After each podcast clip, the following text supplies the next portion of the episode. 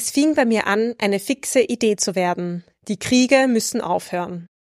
Un, deux, un, deux, trois, quatre. Frauen haben immer geschrieben, auch wenn sie weniger geschrieben haben. Annette von Roste-Hülshoff, Julia Rabinowitsch, Harriet Beecher Stowe.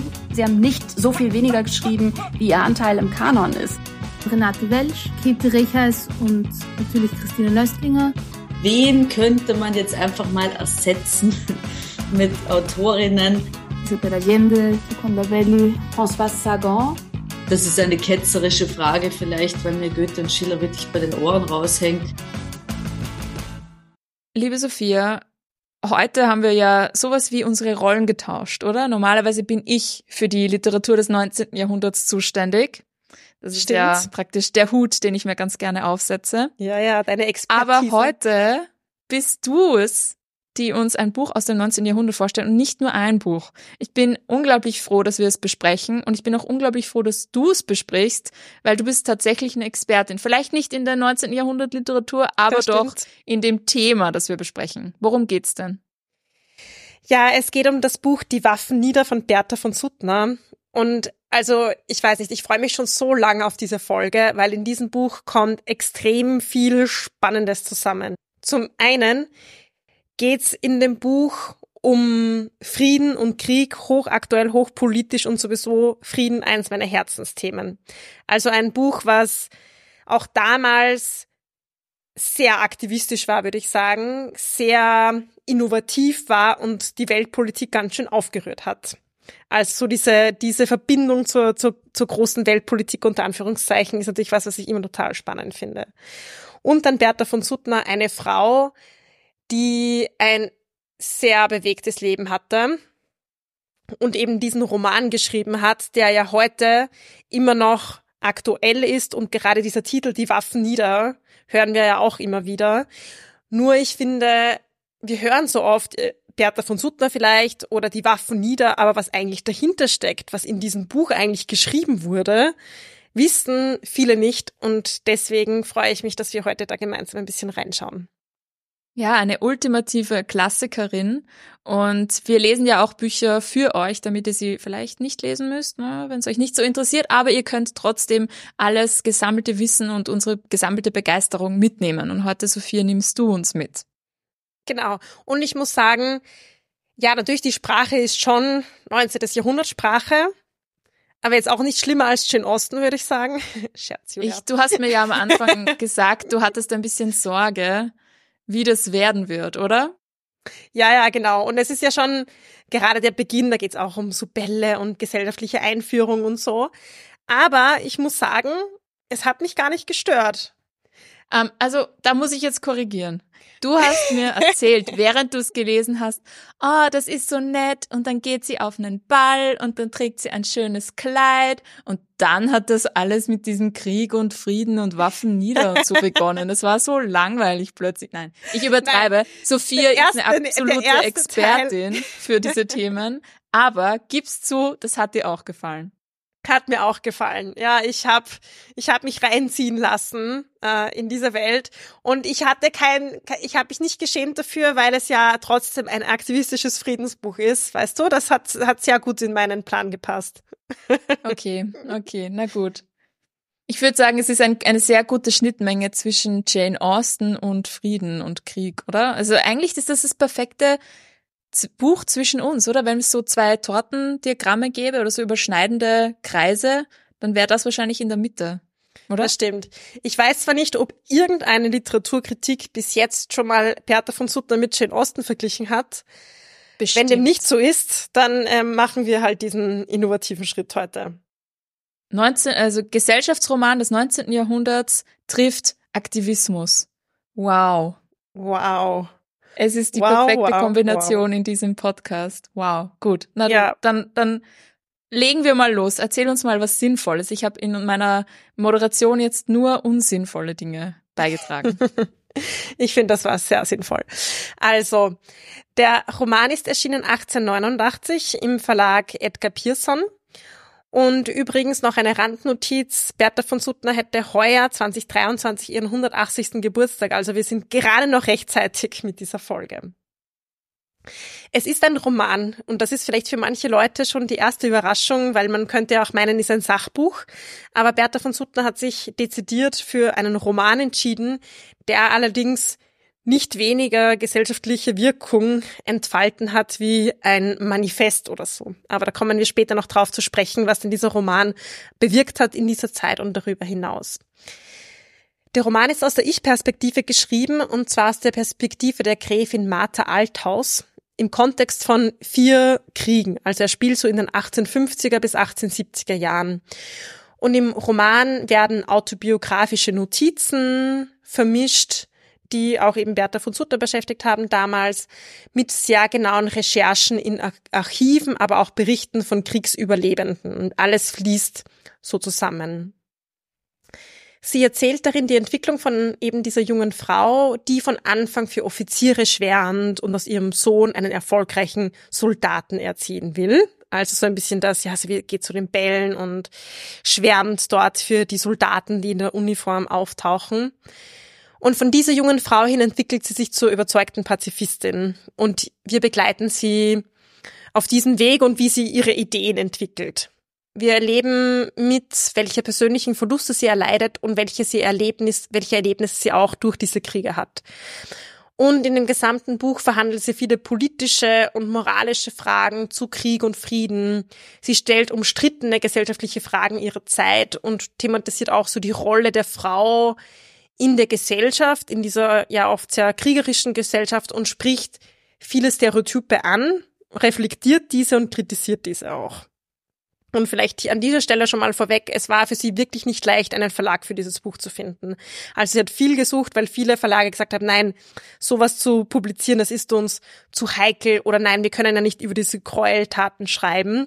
Und sie hat sich dann später auch natürlich sehr darüber aufgeregt, weil sie gesagt, diese Gräueltaten und alle Ungerechtigkeiten auf der Welt dürfen passieren, aber wir dürfen nicht darüber schreiben, wir dürfen es quasi nicht transparent machen.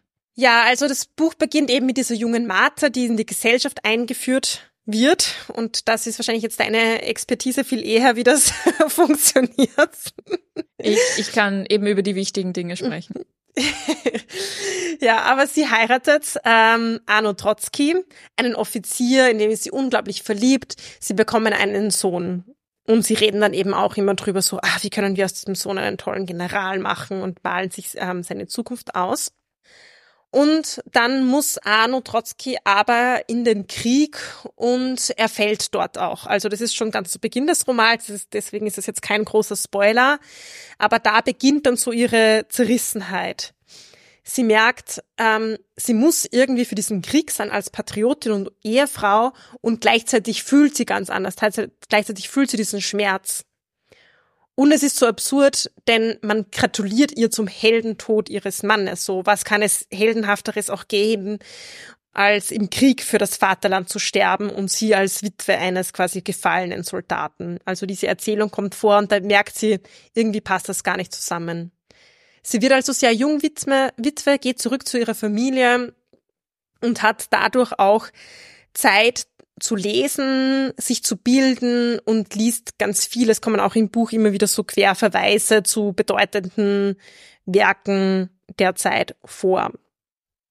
Und so entwickelt sie eine Meinung zum Krieg, die wirklich den damaligen Mainstream widerspricht.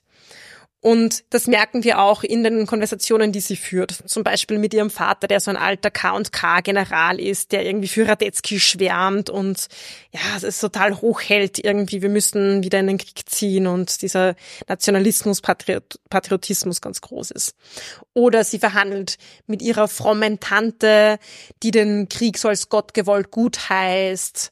Ja, und da kommen wir natürlich auch sehr stark auf diese Zeit zu sprechen, wo natürlich die katholische Kirche einen riesengroßen Einfluss hatte in der Gesellschaft und auch zu einem großen Teil Kriegstreiber war, die Soldaten gesegnet hat, gesagt, Gott ist mit euch und so weiter. Und sie entwickelt da langsam eine andere Meinung und lernt auch Baron Friedrich Tilling kennen, der selber Militär ist, aber den Krieg ablehnt, also auch so ein bisschen ein Eigenbrötler und die beiden, wie soll es anders sein, verlieben sich und heiraten schließlich auch und entwickeln so gemeinsam ihre Ideen zum Frieden weiter. Das ist dann aber nicht so das Happy End, ähm, sondern es kommt erneut zum Krieg, zum dänisch-preußischen Krieg. Und da vielleicht ein kurzer Einwurf, das hat mich dann schon auch irgendwie nochmal, ähm, hat mir auch nochmal deutlich gemacht, wie selbstverständlich unter Anführungszeichen es damals war, dass jedes Jahrzehnt irgendwie gefühlt so ein neuer Krieg ausbricht und dass dann so die eigenen Familienmitglieder, also die Männer der Familie dann irgendwie in den Krieg ziehen müssen. Also das war noch schon mal, da dachte ich mir so, okay, nochmal eine andere Welt im Gegensatz zu einer Person wie mir jetzt, die zumindest ja im jetzt viel näher, wie jetzt vielleicht noch vor ein, zwei Jahrzehnten, wo Kriege passieren, aber wo es natürlich trotzdem viel weniger in meinen Alltag, in meiner ganz nahen Umgebung ist. Und sie beschreibt ähm, diese, diesen Krieg auch in, in Form von Briefen, den sie von ihrem Ehemann erhält. Und ähm, die Briefe, die dann so im Gegensatz zu dem stehen, was zum Beispiel die Zeitungen schreiben oder die Kriegspropaganda eben ist, also überhaupt nicht heldenhaft. Ja, wie es den, den Männern an der Front geht, wie die Kriegserlebnisse sind und auch dieses Nachkriegselend, diese Seuchen, die Armut. Sie beschreibt zum Beispiel den Ausbruch der Cholera, wo viele Menschen in ihrer Familie sterben und so weiter.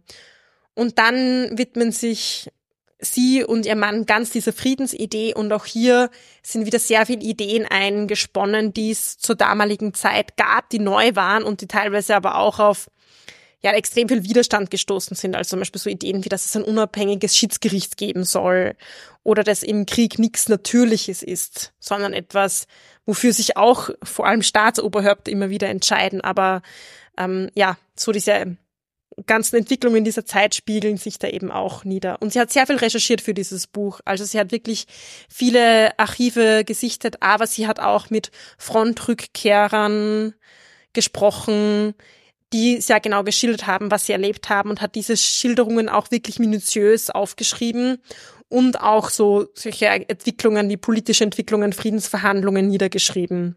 Und die kommen in diesem Buch vor. Also es ist so eine Mischung aus Roman, aber auch ja, ich würde sagen, irgendwie, ein, irgendwie eine, eine Art lebendiges Protokoll dieser Zeit und dieser Geschehnisse. Hm, sehr, sehr spannend. Mir war das auch nicht so bewusst, diese Häufigkeit oder Selbstverständlichkeit fast von Kriegen. Ähm, jetzt ist es ja so eine Zeit, die man vielleicht nicht so sehr in Bewusstsein hat oder so. Ich meine, ja, wenn wir an den Ersten oder den Zweiten Weltkrieg denken, dann ist es das irgendwie sehr viel näher, so auch in unserer Erinnerungskultur. Hast du irgendwas über diese Zeit gelernt, ähm, dass du vorher nicht gewusst hast oder dass du, dass dich vielleicht auch überrascht hat, so in Bezug auf diese Thematik Krieg und Frieden? Hm, also für mich war es irgendwie so eine Mischung aus, manchmal hatte ich das Gefühl so, boah, Gott sei Dank sind wir da nicht mehr. Also zum Beispiel gerade diese ganzen Argumente wie, Kirche und Krieg. Und damit will ich nicht sagen, also Religion spielt ja auch in ganz vielen Kriegen heute leider noch eine sehr große Rolle. Also viele kämpfen ja im Namen eines, wie auch immer, gearteten Gottes.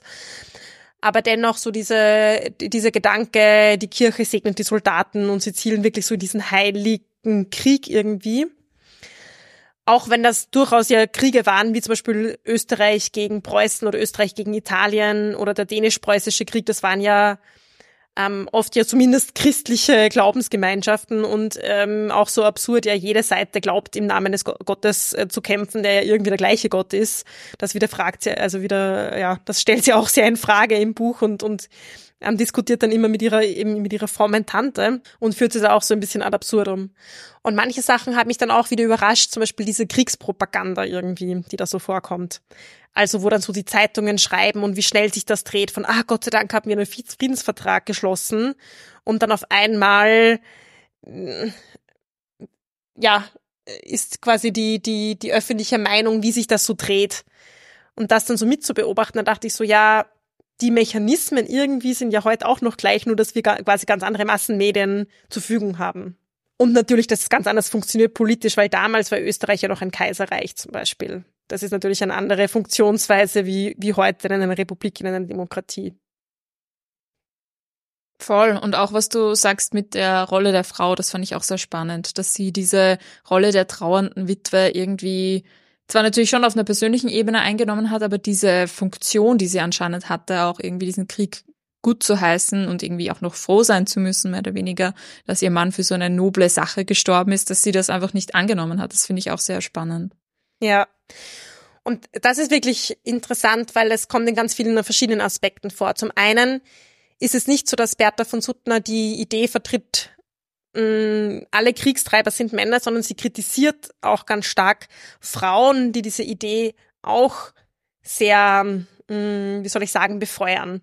Also die zum Beispiel ähm, ihre Männer und Söhne bestärken, die diese Soldaten ja auch anhimmeln, ein Männerbild, das den Frauen gefällt und natürlich auch viele Männer diesen Bildern entsprechen wollen, weil sie auf diese ähm, ähm ja, weil sie natürlich das auch toll finden, wenn Frauen sie anhimmeln. Oder Frauen, die Spenden einwerben für die Kriegskasse. Das gab es auch ganz stark. Und, und so diese, ja, unterstützen. Also sie hat da durchaus die Frauen kritisiert. Und gleichzeitig merken wir aber auch, wenn sie auftritt in, als Frau und zum Beispiel diskutiert, es kommt immer wieder dieses Argument, ach, du bist ja eine Frau, du verstehst das nicht. Also eine Frau mit einer Friedensidee, das so, ja, ist eh schön, du als Frau darfst es ja denken, du ihr seid ja eh sozusagen die, das friedfertige Geschlecht, aber in Wahrheit hast du keine Ahnung. Also diese Unterstellung der Naivität, die kommt immer wieder ganz stark raus und immer wieder so als Schlussargument, wenn man merkt, okay, die Gegenseite, ja, weiß, dreht sich vielleicht auch im Kreis mit den eigenen Argumenten, aber dann kommt immer so, ah, das verstehst du nicht so gerade ganz stark von ihrem Vater, mit dem sie dis diese Diskussionen führt. Und wie ist das mit ihrem Ehemann, der ja auch diese Friedensidee vorantreibt? Wie werden sie da unterschiedlich wahrgenommen oder kommt das vor im Buch? Ja, also da kommt es so, also nicht so sehr in der Außenwahrnehmung, also da ist es schon sicher so, dass er ernster genommen wird und zum Beispiel ja auch, das ist ja spannend, er ist ein Militär, deswegen wird er auch von ihrer Familie akzeptiert, gerade von ihrem Vater sehr stark akzeptiert. Und es war auch anders wahrgenommen, wenn er für die Friedensidee eintritt. Und gleichzeitig merken wir aber auch, dass ihre Beziehung sehr auf Augenhöhe beschrieben wird, dass sie wirklich gemeinsam ganz viel lesen, sich auch dann teilweise immer wieder so Phasen haben, wo sie sich von der Gesellschaft zurückziehen, sich gegenseitig vorlesen und gegenseitig ihre Meinungen weiterentwickeln und beeinflussen, auch reisen, Sie leben dann eine Zeit lang in Paris, treffen sich dort mit vielen Menschen, die auch so die gemeinsamen Ideen haben und versuchen wirklich so wie diese Idee von, okay, es muss zum Beispiel Schiedsgerichte geben, damit der Krieg nicht als das letzte Mittel dargestellt wird, um sich durchzusetzen, sondern es muss einen anderen Weg geben zum Beispiel und, und diese Idee dann voranzubringen. Auch irgendwie sehr spannend, so eine Beziehung auf Augenhöhe, wie du sagst, ja auch irgendwie eine starke intellektuelle Basis hat, wo dann auch gemeinsam in die Welt hinausgegangen wird, dass die auch aus so einer Zeit geschildert wird, oder? Also ich will ja nichts gegen Jane Austen sagen, aber das gibt's wenig bei Jane Austen. Ne? Ja, wirklich, ist es ja, ja. Nein, das stimmt. Also das ist wirklich sehr, auf, jedenfalls auch intellektuell auf einer Augenhöhe. Ja. Und ich kann mir schon auch vorstellen, also Bertha von Suttner hatte auch privat, was man halt darüber weiß, ähm, eine spannende Geschichte zu ihrem Ehemann. Bertha von Suttner ist zwar als eine Gräfin geboren, aber ebenso als Halbadelige. Das hat zusammengehangen mit ihrer Mutter und ihrem Vater, die da einen verschiedenen Stand hatten. Das war damals halt irgendwie noch sehr anders und wichtig und je nachdem aus welcher Familie und wie viele Generationen, welche Adelstitel man hatte und so. Auf jeden Fall hatte sie schon einen Adelstitel, war aber sehr arm. Und ähm, deswegen hat sie auch eine Stelle als Gouvernante angenommen bei den von Suttners. Und dort verliebte sie sich eben in den ältesten Sohn, ihr späterer Mann von Suttner, was ja auch schon mal irgendwie eine interessante äh, Beziehung ist damals und ein Skandal. Sie haben sie dann auch weggeschickt. Sie ist dann ähm, kurz nach Paris gegangen, wo sie Alfred Nobel kennengelernt hat, den späteren Stifter des Nobelpreises, da kommen wir auch noch hinzu, dazu. Und so wurden sie getrennt von seiner Familie. Und dann sind sie aber gemeinsam durchgebrannt, haben heimlich geheiratet, sind nach Georgien gegangen und haben dort wirklich neun Jahre in Armut gelebt, obwohl er ja aus reichem Haus kam.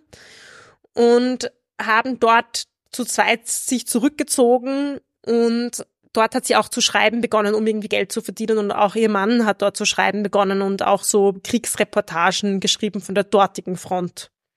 Ja, jetzt auch keine klassische Liebesgeschichte, würde ich sagen schon sehr dramatisch. Aber durchbrennen und so, das gibt's auch bei Jane Austen und dass die Ja, Gouvernante stimmt. sich verliebt. ich ich, ich, ich habe immer das Gefühl, ich sage immer die allertrivialsten Dinge. Wir machen hier vergleichende Literaturwissenschaften, Julia. Ah ja, okay. Also durchbrennen tun sie woanders auch. Das ist meine vergleichende Literatur, äh, also Analyse. Mhm. Naja, aber ja, es, es klingt jedenfalls sehr, sehr spannend, ihr Leben. Äh, was mich noch interessiert hat, ähm, was war so ihre äh, Beziehung zu Alfred Nobel oder wolltest du da später noch drauf zurückkommen? Ja, gern. Also sie ist zu Al Alfred Nobel nach Paris, weil sie dann dort kurz als seine Sekretärin gearbeitet hat. Aber eben nur kurz, weil sie sind dann durchgebrannt, sie und ihr Ehemann. Also, Und ich dachte sie und Alfred Nobel. Nein, nicht mit Alfred Nobel. Aber es gibt, es gibt ein bisschen den Mythos, dass da, dass die so auch so, dass er sich auch in sie verliebt hat und so. Aber keine Ahnung. Ich weiß nicht, kann ich nicht sagen. Jedenfalls waren die beiden dennoch im Briefaustausch und haben sich jedenfalls gegenseitig ausgetauscht. Und ähm, Alfred Nobel ja auch in einer spannenden Rolle, weil er hat ja den Dynamit erfunden unter anderem und viele andere Sprengstoffe und hat immer gesagt, naja, das, ich, das soll für zivile Zwecke eingesetzt werden, aber natürlich ist es nicht nur für zivile Zwecke eingesetzt worden. Da hatten sie durchaus auch große Kontroversen darum. Und gleichzeitig hat er aber ihre Idee auch unterstützt. Und er hatte dann diese Nobelpreise gesponsert oder sein Vermächtnis sozusagen ähm, finanziert er nach wie vor die ganzen Nobelpreise und der Frieden, Frieden ist ja ein Nobelpreis davon und das war die Idee von Bertha von Suttner und er hat das quasi auf ihre Idee hin aufgenommen und sie war dann auch die erste Frau überhaupt, die den Friedensnobelpreis bekommen hat im fünften Jahr, wo es wo es diese Nobelpreise gab. Und das hat sie dann auch für die Waffen niederbekommen, nicht wahr? Ja, also einen Friedensnobelpreis kriegt man dann jetzt nicht nur für ein Buch oder so, sondern eigentlich für ein ganzes Lebensengagement. Und die Waffen nieder, das hat sie berühmt gemacht. Also die Waffen nieder war wirklich so, das ist um eine nicht friedliche ähm, Metapher zu verwenden, eingeschlagen wie eine Bombe auf eine positive Art und Weise. Wie gesagt, zu Beginn wollte da keiner, keiner dieses Buch haben, weil es quasi verletzend wirkte. Es hat dann ein Verlag aufgenommen und jetzt publiziert und in kürzester Zeit wurde es in viele verschiedenen Sprachen übersetzt. Die Zeitungen haben drüber geschrieben. Dieses Waffen nieder wurde zu einem Spruch der, der Friedensbewegung. Sie hat irrsinnig viele Schriften und Zuschriften bekommen. Leo Tolstoy hatte geschrieben, ach, vielleicht könnte dieses Buch der Anfang sein, dass der Krieg abgeschafft wird und so weiter. Aber, und so ist es, glaube ich, mit allen großen Ideen, sie hat auch sehr viel Gegenwind bekommen. Also sie wurde auch viel verspottet. Diese, es gibt diese, die, die Friedensbertha als Spottbegriff, die dicke Bertha. Das war damals nämlich auch so eine Kanone und so hat man sich, sie auch bezeichnet. Die dicke Bertha. Es gab Karikaturen von ihr in Zeitungen, die ja unteres Niveau waren, die versucht haben, sie lächerlich zu machen. Sie wurde als Frau angegriffen, als Friedensaktivistin angegriffen. Und dennoch war sie wirklich unermüdlich. Sie hat die österreichische Friedensgesellschaft gegründet. Der hat sie als Präsidentin vorgestanden. Ein Jahr später hat sie gemeinsam mit Alfred Hermann Fried in Berlin die Deutsche Friedensgesellschaft gegründet. Die haben dann auch die gemeinsame Monatsschrift herausgegeben, die eben auch die Waffen niederhieß. Und sie hat auch gemeinsam ähm, mit ähm, Arthur, Arthur Suttner, eben einem Mann, den Verein gegen Antisemitismus gegründet und, und, und. Und sie war wirklich viel unterwegs. Sie ist viel gereist und hat viel ge gesprochen. Diese internationalen Friedenskongresse sind aufgekommen. Sie war die erste Frau, die im Kapitol in Rom überhaupt sprechen durfte. Also man muss sich vorstellen, das war eine Zeit, wo Frauen nicht im Parlament gesessen haben. Und sie ist aber eingeladen worden und sie hat gesprochen. Oder sie hat sich einfach auch rein reklamiert, ja, als eine, eine Präsidentin dieser Friedensgesellschaft zum Beispiel. Jetzt hast du ja schon auch ein bisschen angesprochen, wie Bertha von Suttner wahrgenommen wurde, aber wie auch wie die Frau, ich kann, habe gerade ihren Namen vergessen, die Protagonistin im Roman, Martha. Martha, wie sie wahrgenommen wird, auch als Frau, die für den Frieden eintritt. Wenn wir jetzt noch ein bisschen so unsere feministische Brille wieder aufsetzen, was hat denn das mit Weiblichkeit zu tun oder wie wird die Frau und der Frieden irgendwie verknüpft? Sind ja trotzdem zwei Dinge, die jetzt ähm, nicht automatisch zusammengehören, aber die doch oft zusammen gedacht werden. Absolut. Und ich glaube, das ist immer noch aktuell, halt auf einer anderen Art und Weise. Aber so diese Frage friedfertige Frau, kriegerischer Mann kommt im Buch vor. Und ich finde, sie entwickelt da schon ein komplexeres Verständnis. Also sie bleibt sicher nicht in dieser Dualität hängen.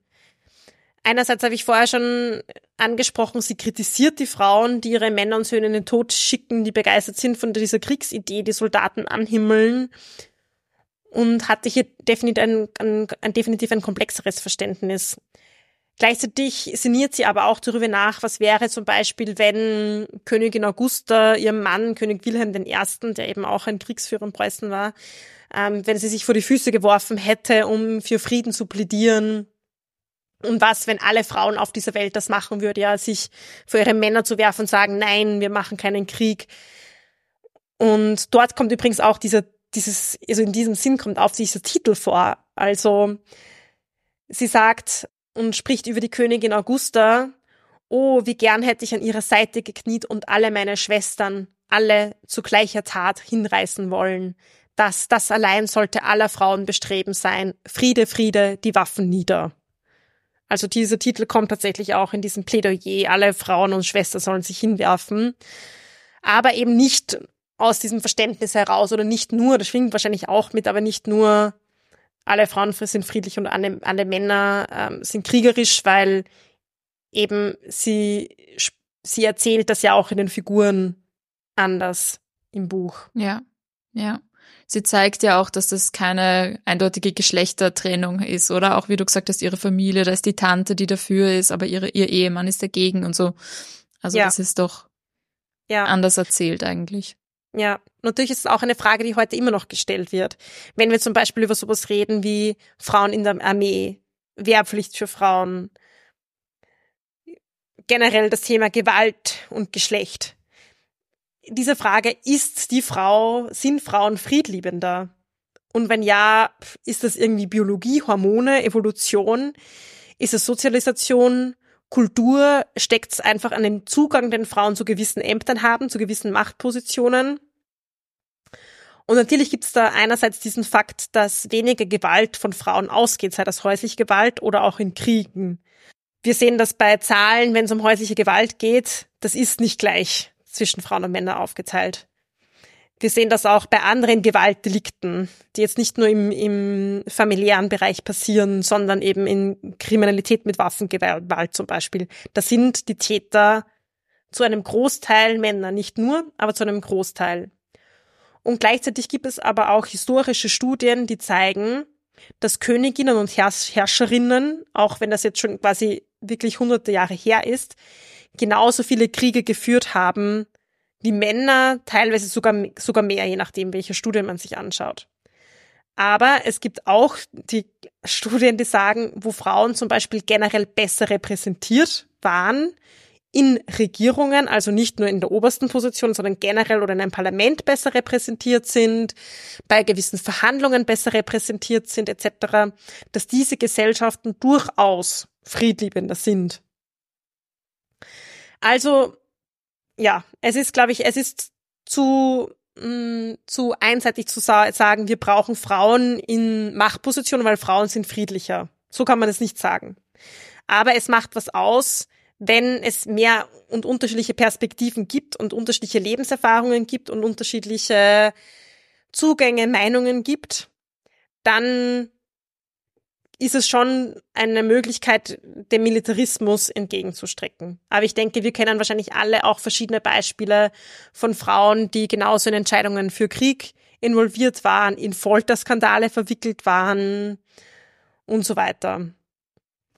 Ja, und ich denke, es ist einfach auch irgendwie interessant, auch uns zu fragen, für, für welche Argumente nehmen wir diese Beispiele her? Ja, ähm, sagen wir, Frauen müssen repräsentiert sein in einer Regierung oder auch im Militär zum Beispiel, weil sie friedliebender sind oder einfach, weil wir eine breite gesellschaftliche Repräsentation wollen und es ist nicht automatisch, dass Männer nur Gewalt wollen und Frauen nur Frieden. Das eine wäre sozusagen, das Endziel wäre mehr Frieden und der Weg dahin wäre, Frauen in die Position zu bringen und der andere, das andere Ziel wäre zu sagen, wir wollen einfach generell mehr Frauen in diese Positionen bringen und ob das jetzt zu mehr Frieden führt oder nicht, sei mal dahingestellt.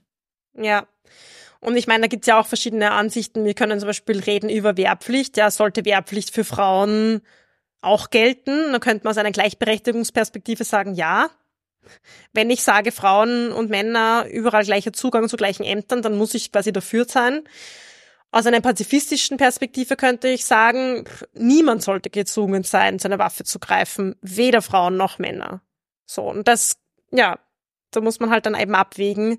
Aber ich finde schon auch wichtig, sich irgendwie, ja, da irgendwie genauer dahinter zu schauen, hinter solche Zahlen, die vielleicht sagen, ähm, mehr Frauen ist gleich mehr Frieden, um ja auch die richtigen Argumente vorzubringen. So. Also ich finde eher, ich würde dann eher kritisieren, wie hängt Militarismus mit, mit Männlichkeit, Maskulinität zusammen. Und das irgendwie versuchen zu trennen, als zu sagen, Männer prinzipiell so, Frauen prinzipiell so. Ja, zu einem anderen Verständnis von Weiblichkeit gehört eben auch ein anderes Verständnis von Männlichkeit und eben diese toxischen, gewaltvollen Elemente auch zu hinterfragen und auch ähm, rauszunehmen oder einfach andere Bilder von Männlichkeit anzubieten. Absolut. Und Alice Schwarzer, um sie hier mal äh, zu zitieren, das glaube ich, das haben wir auch noch nie gemacht, die sagt halt, naja gut, Frauen sind halt friedliebender, weil sie ohnmächtig sind. wow. Das, da muss ich jetzt eine Zeit lang drüber nachdenken. Spannend. Also das ist sich jetzt sehr verkürzt, aber die sagt, naja, weil Frauen haben halt einfach nicht den Zugang zu diesen Machtpositionen, mm, sind halt öfters in dieser Underdog-Position. Da ist es halt leicht, friedliebender zu sein, weil ich habe gar nicht quasi die Kapazität dazu, irgendwie gewalttätig zu sein. Naja, wie war das eigentlich für dich? Hast du irgendwie schon mal von, von Bertha von Suttner oder wie hast du von Bertha von Suttner irgendwie gehört? Jetzt gerade, ich denke mal so, das ist so eine berühmte Österreicherin. Wir als Österreicherinnen, hast du von ihr mal irgendwie was mitbekommen? Ich hatte ein Kinderbuch von ihr, das ich dir auch ähm, ah. geborgt habe in Vorbereitung für diese Folge. Genau, ja, und dann war sie doch auf meinem auf einem Geldschein abgebildet, oder? Ich glaube, ja, gibt's aber nicht mehr. Aber auf der 2-Euro-Münze ist sie drauf. Ja, gut. Voll. Und auf dem irgendeinen Schillingschein war sie drauf, glaube ich, aber. Eben, ja, genau. Das ist vor unserer Zeit. Schilling ist für mich nicht mehr sehr greifbar. Nein. Ja. ja, aber trotzdem finde ich, habe ich zu wenig über sie gewusst. Also mh, mm, der Name war, war mir natürlich ein Begriff, aber dass ich dir jetzt hätte sagen können, was sie tatsächlich erlebt hat, die Eckpunkte in ihrem Leben hätte ich, ja, wie gesagt, überhaupt nicht gehabt. Und ich meine, was für ein besseres Buch für die Schullektüre und Klassikerinnen als dieses. Ich meine, I'm sorry, aber Absolut. wie aufgelegt muss es noch werden? Also, ja. Aber Hauptsache, wir lesen, ich glaube, fünf verschiedene Goethe-Stücke und drei verschiedene Schiller-Stücke und ja, ja, nochmal Antigone und nochmal Kabale und Liebe und nochmal, ich weiß nicht was, aber Hauptsache wir lesen nicht einmal die Waffen nieder. Ich meine, ja. Ja. Muss ich mich kurz drüber aufregen. Absolut. Ja, und ich meine, das Buch war dann auch unter Nationalsozialismus verboten, weil es eben so dieses oh, friedfertige Buch war. Und ich frage mich, ob das auch noch ein bisschen die Nachwehen sind, dass sie da so berühmt war und jetzt, ich würde sagen, sie ist schon berühmt, aber jetzt auch nicht so dafür, ob das noch so ein bisschen diese, diese Folgen sind. Gut möglich. Es ist total aufgelegt, aber warum würdest du sagen, dass das Buch eine Klassikerin ist? Boah, so viel, so viel Punkte sind drinnen. Ich glaube, einfach so diese Mischung aus, welche Innovation dieses Buch war, über Krieg zu schreiben, und zwar so ein historisches Werk eigentlich zu schreiben, ein, ein, ein Zeitzeugnis zu schreiben, das aber ganz bewusst nicht aus der Perspektive eines Soldaten an der Front, sondern aus einer Frau. Das heißt, sie hat das, was wir ja oft über Bücher sagen, das, sie bringt uns ein Thema emotional näher. Sie hat das Thema total emotionalisiert und zwar auf eine andere Weise, nicht auf dieses Helden, auf dieser heldenhaften Weise, sondern auf einer, eben auf einer Antikriegshaltungsweise. Dann zeigt sie natürlich auch extrem viele Mechanismen auf, diese Fragilität von Friedenserklärungen zum Beispiel oder eben diese Rolle der Kriegspropaganda, über die wir schon gesprochen haben. Also viele Dynamiken, die drinnen kommen, vorkommen. Und dann glaube ich einfach auch diese Wirkung, die das, dieses Buch hatte damals. Also wirklich so das, das mitbegründet haben, diese ganze Friedensbewegung und die sie berühmt gemacht haben und wo sie sich ja dann wirklich auch politisch engagiert hat für Frieden, gegen Militarismus, gegen Patriarchat und so weiter. Also ich glaube, es ist einfach eine Klassikerin, weil es einerseits so aus dieser Zeit kommt und so ein Zeitzeugnis ist, diese Form hat, dieses Roman über den Krieg und gleichzeitig noch super aktuell ist. Ich habe auch an einen recht aktuellen oder relativ aktuellen, zumindest aus diesem Jahr ähm, erschienenen Film gedacht, als du über Alfred Nobel gesprochen hast und über das Dynamit und das war ähm, Oppenheimer, den du ja auch, glaube ich, gesehen hast und wo wir dann auch mal diskutiert haben, wo auch mhm. viele dieser Themen einfach nochmal wieder aktuell sozusagen aufgegriffen wurden und ich weiß nicht, nachdem es ein aktueller Film war, vielleicht magst du auch noch ein bisschen erzählen, wie du den Film wahrgenommen hast, auch aus deiner Perspektive und vielleicht auch in Verbindung mit dieser Bertha von Suttner oder Alfred Nobel Geschichte. Ja. Also mich hat der Film total bewegt. Ich war im Kino und war, also ich meine, es ist ja auch so ein, wie soll ich sagen, so ein epischer Film irgendwie von der Sprache, der Filmsprache, einfach der Bildsprache, der Musik und so. Und gleichzeitig ist es ein, ein historischer Film und ja, mich hat es einfach sehr bewegt, auch wie, dies, wie, wie eng das beisammen liegt, sich irgendwie für eine Idee begeistern zu können und gleichzeitig wie diese Idee genommen wird, um, um einer ganz anderen Idee zu dienen, die einfach nur Macht und Vernichtung aus ist. Und ich glaube, das war ja auch irgendwie so dieses, diese Mischung aus Innovation und, und Neues und gleichzeitig das aber für Kriegszwecke anwenden. Und ich glaube, das ist eben auch was, was ja bei, bei Nobel Thema war und wo auch Bertha von Suttner das immer wieder kritisiert hat, jetzt nicht nur Nobel gegenüber, sondern sie hat zum Beispiel auch im, immer wieder kritisiert oder gewarnt davor von quasi, wie neue Techniken eingesetzt werden. Damals war das zum Beispiel so, ist diese Luftwaffe so entstanden, also Flugzeuge. Das war damals neu und sie hat immer gewarnt, dass das eingesetzt wird und einen ganz neuen Krieg bedeutet, wenn der Krieg auf einmal auch in der Luft geführt wird. Ja, und sie hatte recht. Und bis heute hat sie recht, weil jetzt reden wir nicht nur über Flugzeuge, sondern auch über Drohnen und so. Und ich glaube, diese, diese Mischung aus Technik und Krieg und ähm, Fortschritt und Innovation und gleichzeitig äh, extreme Tödlichkeit, mh, mm, ja, das hat mich auch bei dem, beim, beim Oppenheimer-Film auf jeden Fall total mitgenommen. Mm, und auch diese ambivalente Rolle, die die Menschen, die irgendwie beteiligt sind bei der Entwicklung oder einfach, ja, in diesem Dunstkreis leben, wie viele ambivalente Haltungen und, und ja, wie viel Unsicherheit da auch irgendwie herrscht, ob man jetzt das Richtige macht oder so. Also für alle, die es nicht gesehen haben, bei Oppenheimer geht es eben um die Entwicklung der Atombombe und wird das erzählt aus dieser Perspektive ähm, dieses könnte sagen, Entwicklers oder des Leiters dieses Projekts. Und ja, ich fand das auch spannend, dass es bis zum Schluss auch, nachdem es längst abgeworfen wurde, einfach keine Klarheit gab, ja, war das jetzt eine gute mhm. Idee oder nicht?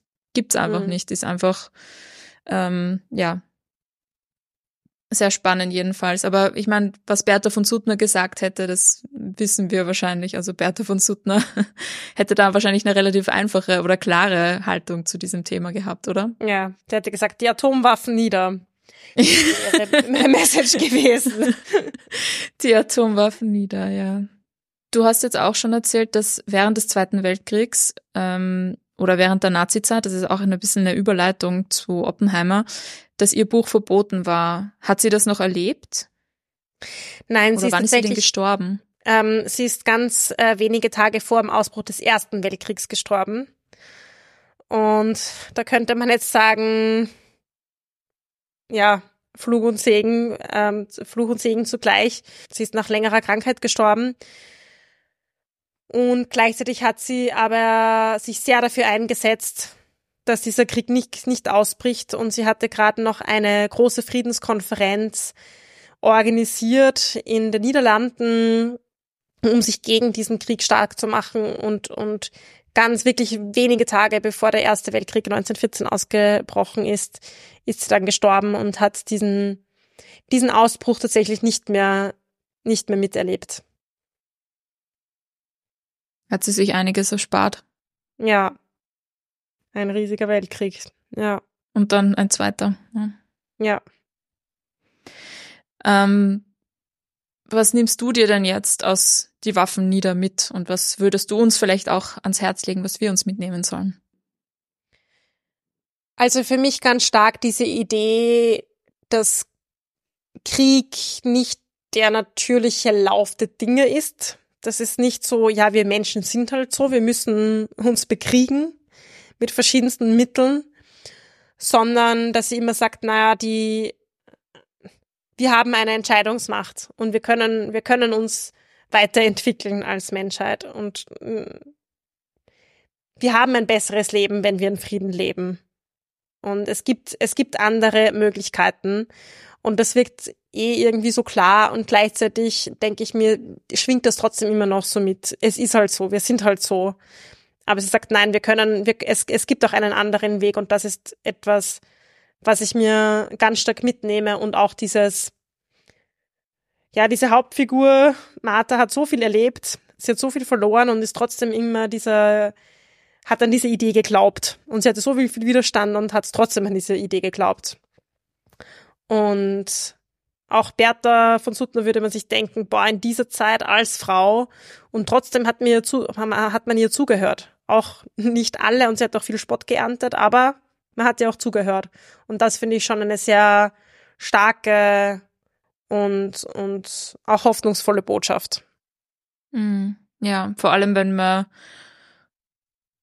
uns jetzt wieder in sehr vielen Kontexten einfach wiederfinden, wo es eben keinen Frieden gibt ähm, und wo Konflikte, die schon sehr lange geschwelt haben, jetzt Israel, Palästina, Gazastreifen und so weiter, das so lange geschwelt hat und wieder ausgebrochen ist und wo man sich eben fragt, okay, wo, wo soll das hinführen? Ähm, ist das doch eine, eine sehr positive Botschaft hier jetzt am Ende dieses Jahres, oder? Oh Mit ja. wenigen, wenigen Tagen bis, äh, bis, bis Silvester. Hast du irgendwelche Neujahrsvorsätze, vielleicht auch was den Podcast angeht, fürs nächste Jahr? Oh.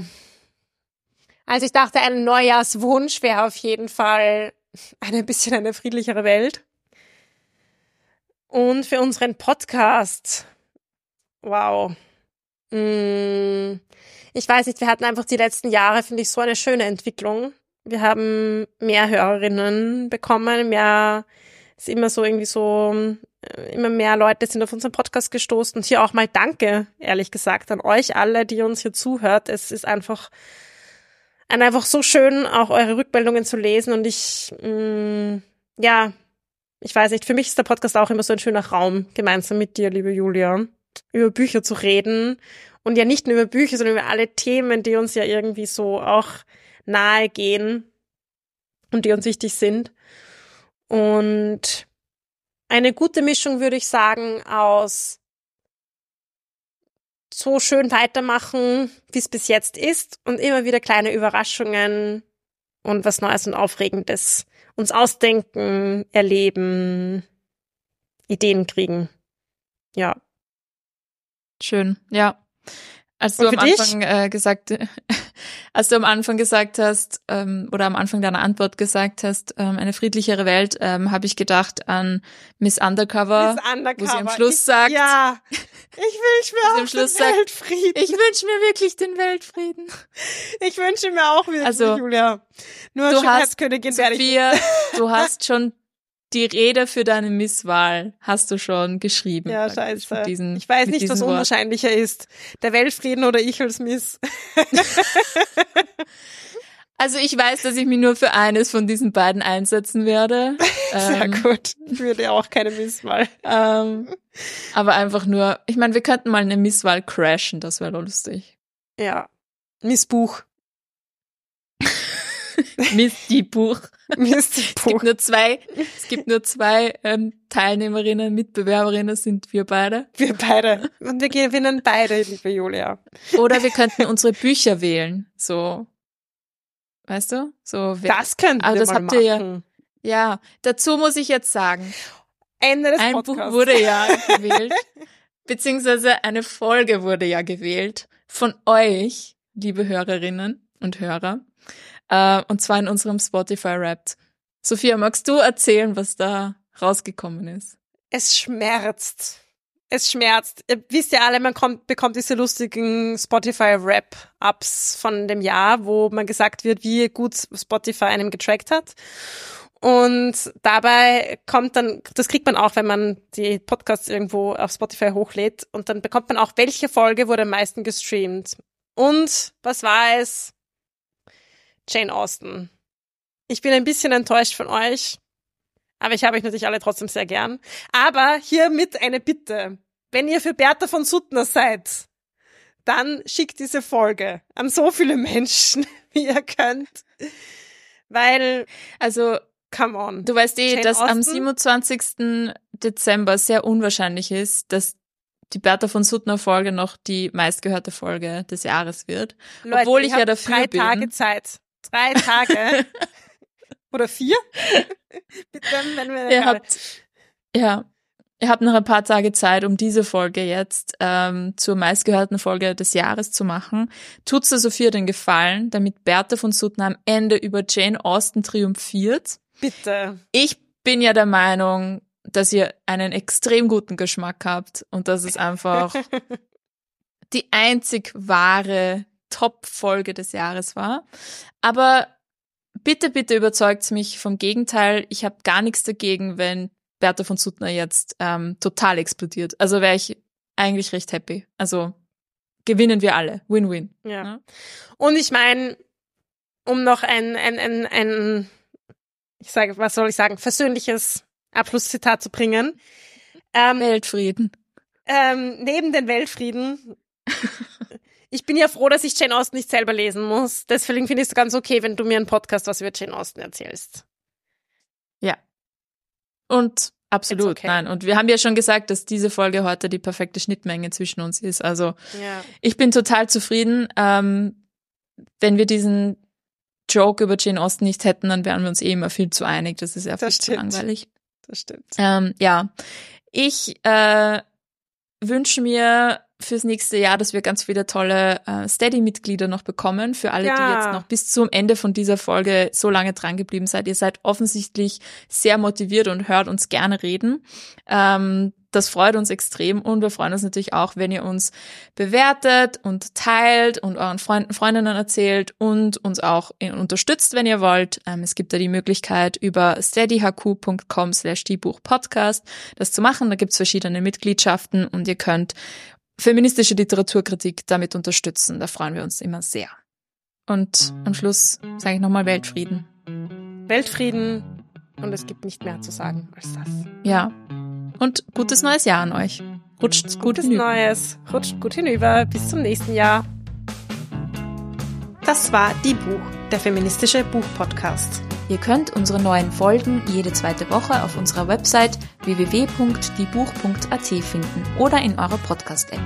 Folgt uns außerdem gerne auf Instagram, Facebook und Twitter. Wir freuen uns immer über euer Feedback sowie angeregte Diskussionen. Schreibt uns dafür einfach eine E-Mail an plaudern.diebuch.at oder kontaktiert uns via Social Media. Ein großer Dank gilt zum Schluss noch der Zirkusband, die uns ihre tolle Musik zur Verfügung stellt.